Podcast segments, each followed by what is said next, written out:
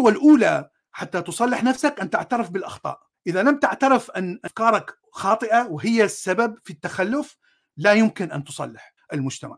إذا لم تعترف أن هذه الأفكار التي تتبعها الآن هي بالية قديمة صار لها 2000 سنة لا يمكن أن تأخذ الأفكار الجديدة، لا يمكن أن تقتنع بأفكار جديدة، لا يمكن أن تقول أن نظرية التطور صحيحة، لأنك لن تقتنع بالطريقة العلمية، أنت ستقول أن نص مبهم يقول لي أن التطور خطأ، إذا النص المبهم هو الصحيح، مع انك ليس لديك أي دليل على وجود هذا النص المبهم أو إثبات على هذا النص المبهم، ولديك مئات الأدلة على إثبات التطور. المرقعين موجودين في كل مكان، المشكلة هو المثقف العادي الإنسان الذي سيذهب إلى الجامعة وسيحصل على شهادة هندسة أو شهادة طب. هذا الشخص هو الذي سيصنع المجتمع هو الذي سيرتقي بالمجتمع. إذا هذا الشخص يؤمن بعلم ما قبل 2000 سنة لا يوجد علم في المجتمع لا يوجد تقدم لا يوجد حضارة.